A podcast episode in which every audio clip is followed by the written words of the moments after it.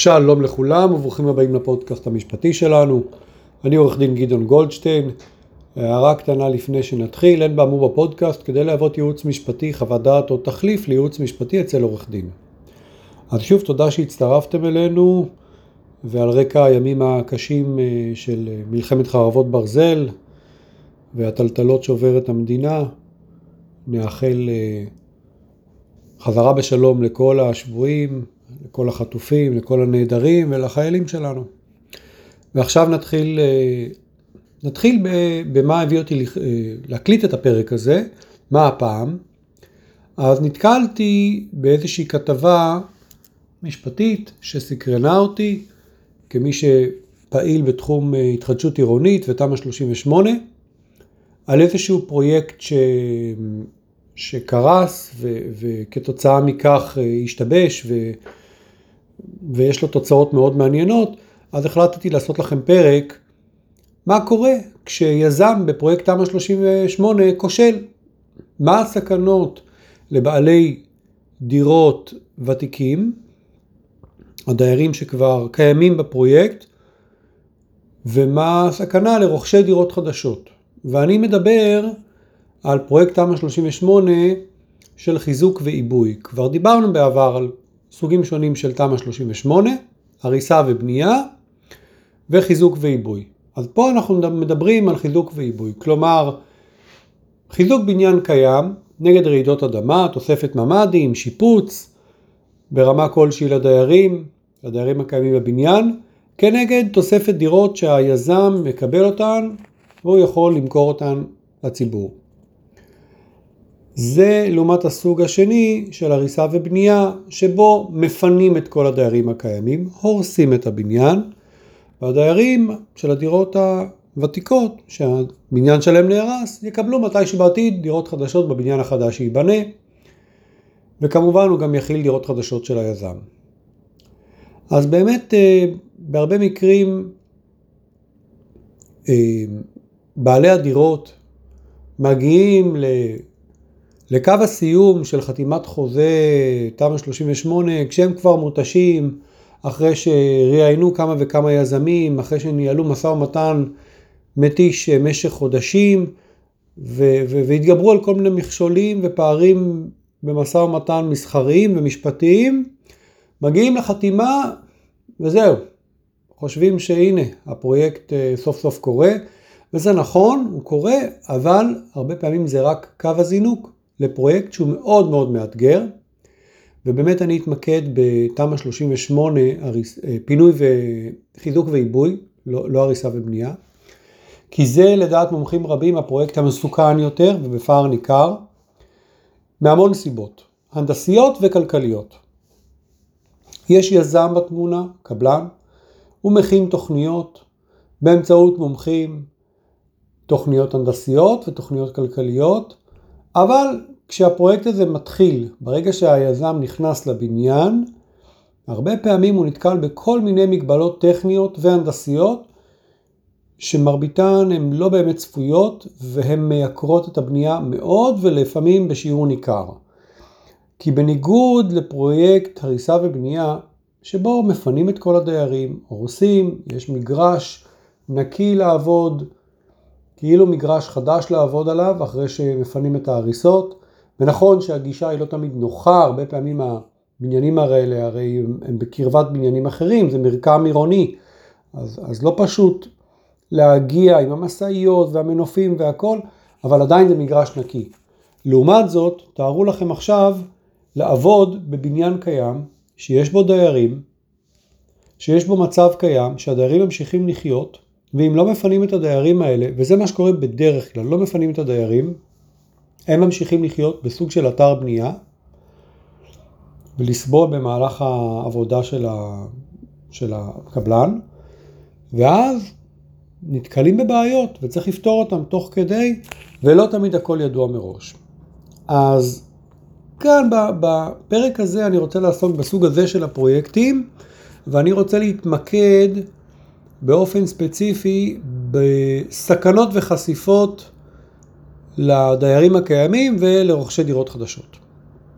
אז שוב נחזור ללמה הקלטתי את הפרק הזה, כי התפרסם מקרה ממש בחודש דצמבר שעבר, 2023, כתבה שעל פיה יש איזושהי פרשה משפטית, רוכשי דירות בפרויקט ביפו של חברת הנדל"ן צברים, ייאלצו להוסיף משהו כמו 36 מיליון שקלים כדי להשלים את הפרויקט. על פי הדיווח, אותו יזם של הפרויקט נקלע לחובות של בערך 144 מיליון שקל. אנחנו מדברים בסכומים שהם גדולים ויכול להיות שהם השתנו כשהבינו, ככל שההליכים האלה התפתחו, אבל בינתיים זה מה שפורסם. והחוב הזה הוביל לעצירת הפרויקט. מה לעשות, הקבלן מגיע לרגע, היזם מגיע לרגע שבו הוא כבר לא יכול לעמוד ולממן את זה, החובות מצטברים, הספקים מתדפקים על הדלתות וקורס לגמרי, הוא משותק ומינו לו כונס נכסים ולחברת הנדל"ן, לפרויקט מינו כונס נכסים ולחברת הנדל"ן מונה נאמן, נאמן של בית משפט. מדובר בשני בעלי תפקיד והם הגישו לאחרונה את אותה בקשה שעליה אנחנו נדבר, בקשה לבית המשפט, שבה הם מבקשים לאפשר להם להשלים את הפרויקט. הם אומרים שהם בחנו את החלופות והגיעו למסקנה שמכירת הפרויקט לצד ג' אה, תגרום לנזקים רבים, ולכן לטענתם עדיף לאפשר להם להמשיך את הפרויקט כאילו להיכנס בנעליו של הקבלן. אבל הם כמובן גילו שיש אה, גירעון מאוד גדול בפרויקט, ולכן הדרך לעשות את זה, הדרך להקטין את הנזקים ולהימנע ממכירה לצד ג' ולאפשר להם להמשיך את הפרויקט, היא פשוט הדיירים, בעלי, גם בעלי דירות ותיקות וגם רוכשי דירות חדשות, פשוט ייאלצו להכניס יד לכיס ולהשתתף במימון אותו גירעון של 36 מיליון שקלים, כאשר לפי הפרסום, לטענת אותם כונס נכסים ונאמן, מי שלא יסכים לשאת בחלקו היחסי מתוך אותם 36 מיליון שקלים, אז יוכלו למכור את דירתו לצד ג' ובזה כמובן הוא יוצא מהפרויקט. תשאל השאלה מה קורה עם כספים שהוא כבר שילם לפרויקט, מה קורה אם זה בעל דירה קיימת, מה זאת אומרת למכור את הדירה שלו לצד ג'. שוב, הפרשה המשפטית הזאת היא רק בעיצומה, אנחנו יכולים לעקוב, אולי אני אעדכן אתכם בפודקאסטים אה, בהמשך, מה, מה היה התוצאה של הסיפור הזה, אבל אין ספק, זה פשוט תרחיש בלהות של כל מי שקנה דירה בפרויקט הזה ושל בעלי הדירות הקיימים. כי בוודאי שהם לא חשבו על זה, או לא דמיינו את זה, או רצו שזה לא יקרה. כשהם יצאו לפרויקט, הם, הם ממש לא רצו להגיע לסיטואציה שבה הקבלן פושט רגל, או, או מגיע לחדלות פירעון, מגיע לפירוק, או ממנים לו כונס נכסים ונאמן. הם בוודאי לא התכוונו להכניס יד לכיס ולממן שקל אחד, כי בפרויקט תמ"א 38 הדיירים הוותיקים לא אמורים לממן משהו. הפרויקט מבחינתם הוא פרויקט שבו הם מקבלים תמורה כנגד השטחים שהם נותנים ליזם, כנגד הזכויות שהם נותנים ליזם. הם לא אמורים להוציא שקל. פתאום באים ואומרים להם, אם אתם רוצים שנשלים את הפרויקט עכשיו כשהדירות כבר הרוסות או כשהקבלן באמצע העבודה, אתם חייבים להכניס כסף לכיס. מה הם יכולים לעשות? ישאלו הדיירים, רגע, לקחנו ערבויות מהקבלן, איפה הביטחונות שלנו? ערבויות ביצוע. מה, לא לקחנו ערבות מספיקה? אז הדברים האלה התבררו בפרשה הזאת. מה שמעניין הוא שזה לא הפעם הראשונה. לפני כמה שנים היה פסק דין מאוד ידוע, מקרה שהתפרסם מאוד, פרשת דרך התאנה, כך, כך זה מכונה, אה, בהליך אה, פרק 14785 אה, על 05 על 18, זה הליך של פירוק של חברה, בבית משפט של חדלות פירעון, זה בית משפט שמתמחה בהליכי חדלות פירעון, השופטת בבית המשפט הזה נעתרה ב-14 במאי 2019, בהחלטה שהיא פרסמה, נעתרה לבקשה של מנהל מיוחד שמונה לחברת דרך התאנה, לבטל הסכמי מכר שנחתמו על ידי החברה, לבין, בין החברה לבין רוכשי דירות. וכתוצאה לבטל גם את הערות האזהרה שנרשמו לטובת אותם אה, בעלי רוכשי דירות בעילה של מה שנקרא נכס מכביד, בהתאם לסעיף 361א לפקודת החברות. על ההחלטה הזאת של השופטת, שהייתה החלטה מאוד, מאוד מיוחדת, תקדימית, הוגש ערעור, ערעור אזרחי 3937 על 19, אבל אה, בדיון, כמו שקורה הרבה פעמים, השופטים הבהירו לצדדים המערערים אה, שאולי שווה לוותר על הערעור, ובאמת הערעורים האלה נמשכו וההחלטה הזאת נותרה על כנה. אז על מה דובר בפרשת אה, דרך התאנה? פרויקט תמ"א 38 ברמת גן, במסלול של חיזוק ועיבוי, מה שעליו התחלנו לדבר בפרק הזה. ותוספת בנייה, כמובן שמקבל היזם, חברת דרך התאנה. ולמה אותו יזם מגיע לבית משפט של חדלות פירעון? הוא, הוא נקלע לחדלות פירעון מכל מיני סיבות, ומה שמונים שם בין היתר הוא שכשהוא חתם על החוזה הוא ציפה שיאשרו לו לבנות 12 דירות חדשות. ובסוף הוועדה לתכנון ובנייה אישרה לו רק 10 דירות חדשות. אז זה כבר נגס ברווחיות של הפרויקט באופן ניכר. בנוסף היה איזשהו תשלום לא צפוי של כופר חנייה לעירייה, זה איזשהו תשלום שיזמים צריכים לשלם כש... כשהם מחויבים לתקן חנייה מסוים והם לא מסוגלים לספק כמות חניות, אז משלמים אה, כופר חנייה לעירייה, פה זה היה סכום של למעלה ממיליון שקלים. זה כבר ממש סיבך את אותו, את אותו יזם בצרות כלכליות, ובפרשה הזאת בית המשפט פשוט החליט לבטל מכר של דירות והערות אזהרה לרוכשי דירות חדשות. צריך להבין שהיו שם רוכשי דירות שהיו מקורבים כנראה לחברה היזמית וקנו את הדירות במחירים נמוכים ממה שהשמאי של הפרויקט אמר שהוא שווי הדירות וממה שקנו רוכשי דירות דומות באותו פרויקט בסדר גודל דומה, הם שילמו הרבה פחות. אז אותם אה, דיירים ששילמו פחות בעצם גם גרמו לרווחיות עוד יותר לרדת. ובעצם כשמונה מנהל מיוחד לפרויקט, הוא ניסה להשלים את הפרויקט ורצה למכור אותו לצד ג' שישלים אותו.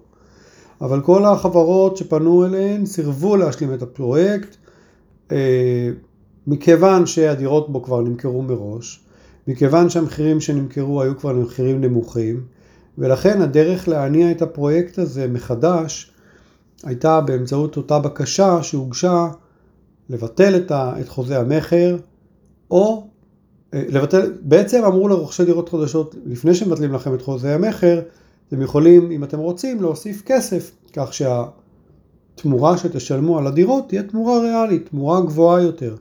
באו לאנשים ואמרו להם תוסיפו מאות אלפי שקלים על דירה שרכשתם.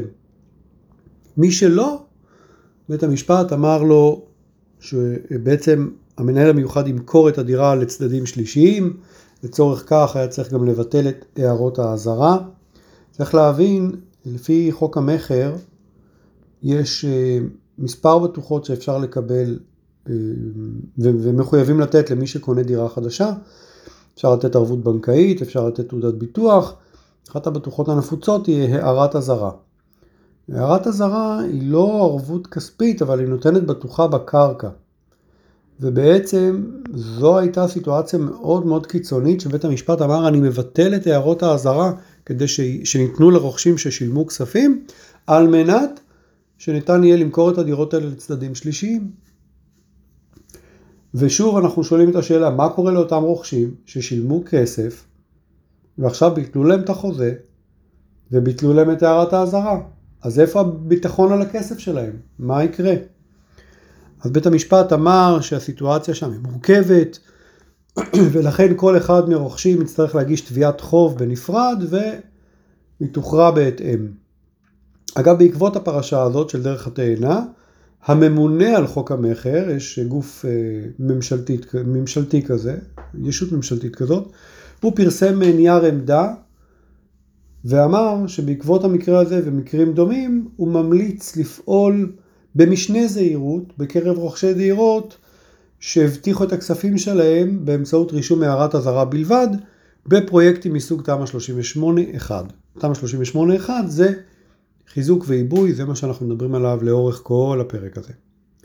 אז נתתי לכם כאן סקירה של אה, בעצם ההתפתחות בשנים האחרונות, אה, שבעצם ממש ככה הייתה, יצאה לדרך אה, חדשה, חצבה דרך חדשה בפרשת דרך התאנה, ומאז צריך ממש ממש להיזהר מי שקונה דירות בתמ"א 38-1, הפרויקטים האלה הם פרויקטים לא פשוטים מבחינה הנדסית, נוטים הרבה פעמים להיקלע לתסבוכות, ולפעמים מגיעים גם לסיטואציה קיצונית כמו בדרך התאנה, וראינו גם את הפרויקט שהתפרסם ממש לאחרונה, עם אותו חוב של גירעון של 36 מיליון, שאומרים לדיירים בואו תכניסו יד לכיס ותממנו את זה.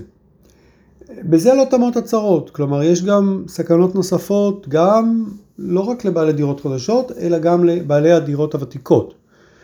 כי בואו לא נשכח, הפרויקטים האלה הם פרויקטים שבמהלכם בעלי הדירות הקיימים חיים בפרויקט, הם חיים בבניין. הם צריכים להסתדר עם זה שמבוצעות אצלם עבודות בנייה, הרבה פעמים זה פשוט הופך להיות אתר בנייה. ואז, אם בסיטואציה הזאת הקבלן המבצע או היזם נתקלים בתסבוכות ועלולים למצוא את עצמם ב... זה קורה הרבה פעמים בפרויקטים האלה, בזה שהפרויקט נמשך מעבר להתחייבות החוזית. אם מדברים על 24 חודש, 30 לא, חודשים, נגמור פרויקט, אז פתאום זה נמשך עוד חודשים ועוד אפילו שנים. אני מכיר באופן אישי מקרה שנמשך כמה וכמה שנים לאחר ההתחייבות החוזית. אף אחד לא משלם פיצוי לדיירים האלה, ואם פיצוי אז זה לא פיצוי ריאלי, והם סובלים, הם חיים בתוך אתר בנייה. והם לא תמיד מקבלים את התמורה המלאה כמו שהבטיחו להם בחוזה. הבטיחו להם ממ"דים, והבטיחו להם מרפסות, והבטיחו להם אה, שיפוצים של הלובי ושיפוצים של... ובסוף הם מוצאים את עצמם בעצם עם קבלנים שקרסו, ואולי כונס הנכסים מכניס קבלנים אחרים במקומם, שלא בטוח האם הם יבצעו את אותו היקף של עבודות, אולי יהיה רידוד בתמורה, זאת אומרת, יקבלו משהו פחות טוב ממה שהתחייבו עליו. ושוב אנחנו שואלים את השאלה, האם אין ערבויות, ביטחונות שאמורות להבטיח שזה לא יקרה? אז אם עורכי הדין של הדיירים הוותיקים ניהלו משא ומתן כמו שצריך, גם משפטית וגם מסחרית, והגיעו לתנאים טובים, אז כמובן ההגנה תהיה יותר טובה. אבל בסוף, בכל זאת, כשפרויקט מגיע לסיטואציה של כינוס נכסים, וכשהפרויקט נתקע במשך שנים, אני לא חושב שהערבויות באמת יכולות אה, לכסות את כל המקרים האלה, ויכולים להיות מקרי קיצון שבהם ערבויות לא מספיקות אה, לזה שישלימו את הפרויקט בלי כונס נכסים, וצריך להתחיל אה, לבדוק באיזה סיטואציה בדיוק, באיזה שלב הפרויקט הוא נתקע, האם אפשר להשלים אותו ואיך, זה יכול להשפיע על התמורה. אה, מהניסיון שלי, גם כשזה פרויקט כזה מגיע לבית המשפט, אז אמנם יש את החוזה, אבל בית משפט של חדלות פירעון הוא בית משפט מאוד אגרסיבי, שהמטרה שלו היא בעצם להציל את הסיטואציה הקיימת. אז הוא לאו דווקא ייתן לאנשים שמחזיקים בחוזה מכר או בחוזה תמ"א את כל התמורה שהם זכאים לה, הוא בהחלט יכול לדרוש קיצוצים והתאמות על מנת לאפשר לסיים את הפרויקט. זאת חשיפה, זה סיכון. לכן צריך ייצוג מעולה כשאתה עושה חוזה תמ"א, צריך להבין את הסכנות, להיות מודע אליהן.